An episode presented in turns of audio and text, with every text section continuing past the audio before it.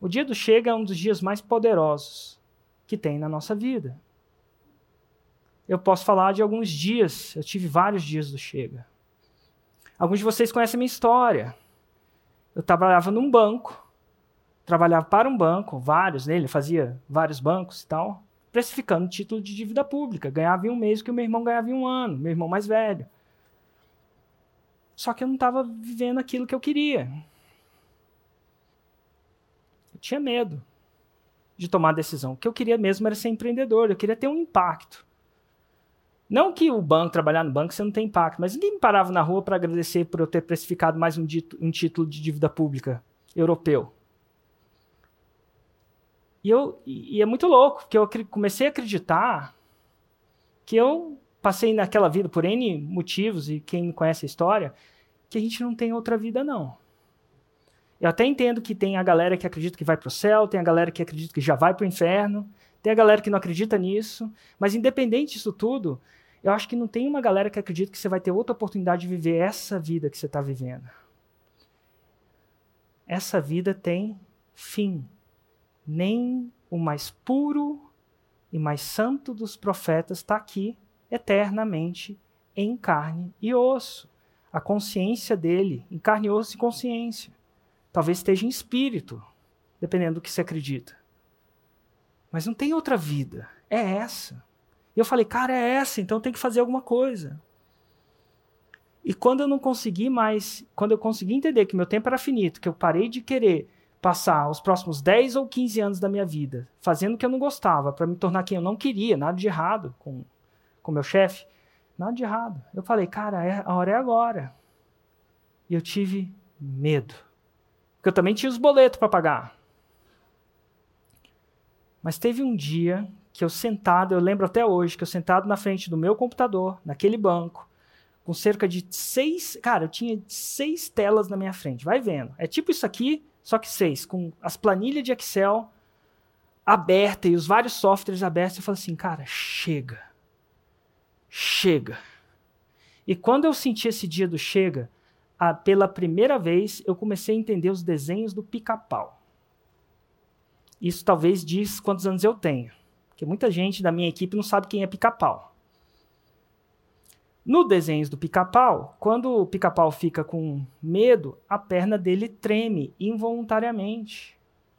Eu lembro que eu levantei e as minhas pernas tremiam. Tremiam. E eu cheguei para o meu chefe e falei assim: Eu preciso falar com você. Quando eu falei aquilo, eu sabia que não tinha mais volta. Ele falou assim: Depois a gente fala. Eu falei assim: Será que podia ser agora? E ele viu a minha cara e ele falou: É importante? Eu falei assim: É muito. Ele falou: Então vamos falar. A gente foi para uma salinha e lá eu pedi demissão. A demissão foi para mim o que foi para mim. Eu não estou falando para vocês pedirem, não. Estou contando para vocês qual o dia do meu chega. Eu parei de perguntar para mim: ai, se não der certo? Ai, se isso não acontecer? Ai, se eu não conseguir. Até então eu não sabia nem da forma, vai vendo, minha situação era complicada. E o que, que me fez fazer aquilo? Um medo ainda maior de continuar naquele lugar por muito tempo e não ter a coragem de fazer aquilo que eu devia ter feito. Eu lembro que, por causa desse curso que eu tinha feito, eu me imaginei no futuro começando com meu filho. Falando para ele: Filho, segue os seus sonhos. Não tenha medo, acredite em você. E eu fiquei com medo da pergunta: e papai, você acreditou em você? E eu não sei se eu ia conseguir mentir para ele. Pior, às vezes a gente até consegue mentir para o filho, mas eu não consegui mentir para mim mesmo. Eu não sei se ia conseguir viver com aquilo. Eu podia ser, meu filho podia me chamar de pobre podia me chamar de fracassado, mas eu nunca queria ouvir do meu filho que eu era um covarde. Pobre, louco, fracassado, talvez, mas covarde não. E aí eu levantei e decidi. Tem gente que tem esse dia do chega de desculpas, a gente está engordando, está ficando menos fit. E aí até a gente olha no espelho, ah, não tá tão ruim assim e tal. Até que um dia você olha pro espelho, sabe se Deus se é isso que acontece com você ou não, se isso é uma coisa para você, e fala assim, cara, chega. Eu tô cansado do negatron dentro de mim. Chega de desculpas. E aí o que que acontece? Você joga o chapéu do outro lado do muro. Para um homem é pedir a mulher em casamento e casar botar a aliança no dedo e se comprometer para uma vida chega, de desculpas. Porque não é é utópico falar para vocês que não vai ser que vai ser fácil. Ninguém casa achando que vai ser fácil. Quem casa é uma pessoa utópica. Mas você está falando aquilo porque aquilo, aquela mulher, aquele homem, aquela família virou sua estrela do norte.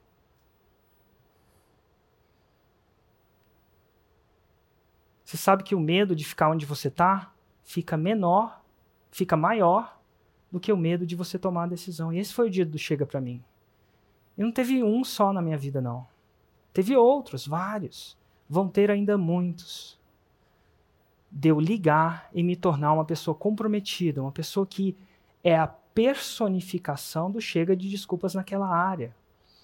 Eu lembro que no momento, vou contar um outro para vocês, só para vocês não acharem que é um só. Eu lembro que no momento da minha vida eu decidi fazer um, meu primeiro evento ao vivo. Eu falei, ah, vai dar certo, vamos jogar o chapéu do outro lado do muro. Eu lembro que eu vendi 181 ingressos para esse primeiro evento ao vivo. 181. E chegou duas ou três semanas, eu me deparei com o negócio. Eu nunca tinha falado em público, a não ser na quinta série, sabe-se Deus, que não é falar em público alguém que pagou para você. E quando eu comecei a me escutar, eu falei, vai dar ruim. Tá ruim eu comecei a ficar apavorado. Mas era, eu era um apavorado comprometido, porque eu já tinha jogado o chapéu do outro lado do muro. E eu, cheguei, lembro de falar com meu irmão, Hugo, falei assim, Hugo, vai dar ruim, cara. Tá ruim. Eu, eu pensei que era, não, vai dar ruim. E, e cara, quando a gente está comprometido é muito louco. Porque soluções que Dora nunca tinham aparecido na nossa frente começam a aparecer. E eu lembro de ter conversado com um amigo. Cara, vai dar ruim. Ele falou assim, Érico, eu já fiz, fiz muitos eventos. Vem aqui para casa. Em dois dias eu acho que eu consigo te ajudar nisso. O problema é que a casa dele ficava na França, em Nantes, para ser mais preciso, na cidade de Nantes. E eu sei que é teátrico, glamouroso você viajar para a França para fazer isso. E eu sei que muita gente achava, mas quando você vender um evento e você sabe que você vai fazer isso, não é glamouroso, não. É glamouroso quando você está de férias. Eu lembro de sentar e falar com o Google, eu preciso estar tá lá, não sei mais o que fazer. Eu falei assim, então vai. Peguei o avião e fui para lá. Cheguei em Paris, peguei um trem, cheguei em Nantes. Ele falou assim, Érico, me mostra como é que essa parada tá. Cara, quando eu mostrei para ele, eu lembro dele baixar a cabeça e respirar. Sabe quando a pessoa não sabe nem por onde começa? E ele falou, quando, que, quando é que vai ser o seu evento mesmo? Eu falei que é tipo ser na próxima semana. A gente estava tipo num final de semana, o evento ia ser na outra semana, alguma coisa do tipo. Eu falei assim, Érico, meu Deus, eu não sei se a gente tem tempo, mas eu vou falar o seguinte, de tudo isso que pode dar certo e errado, eu vou te ensinar três coisas que vão ser três palestras que você vai dar, que vai ser 80% do seu evento. Não 100%, vai ser um evento perfeito. Mas a gente vai acertar essas três. E essas três vão setar o tom do resto da coisa. Às vezes eu vou te dar o 80-20. E cara, a gente começou a virar a noite, transformando toda aquela comunicação confusa e não preparada para um ambiente de evento ao vivo naquele ambiente. E eu não sou uma pessoa que trabalha bem depois das sete horas. Eu começo a desligar. O meu cérebro ele tem, sei lá, à noite. A minha equipe sabe disso. Começo, ele começa a não funcionar, mas eu não sei o porquê ele não parou de funcionar como ele sempre para. Não tive preguiça, não tive sono. O medo, gente, é um obstáculo. Mas ele também é o combustível. Principalmente quando você não tem a opção de dar um passo para trás. E eu lembro que, cara, eu saí de lá, essas três eu vou acertar, voltei. Era tanto meu medo que nesse primeiro evento tinha, não tinha uma cadeira como tem aqui, ó. Tinham Duas. Quando eu cheguei, scriptei essa parada, falei, Hugo, eu não sei o que, que vai acontecer aqui. Tá aqui o script da tudo que eu vou falar. Se eu der um piripaque lá, você continua de onde eu parei. Porque eu não acho que eu vou ser capaz. Ao vivo. Falei, beleza. Tá lá a cadeira dele.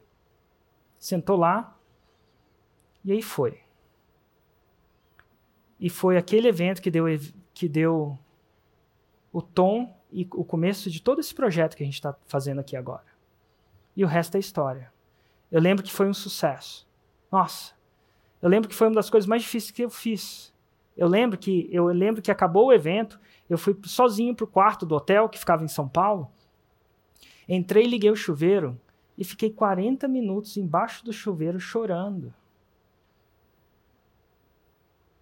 Chorando.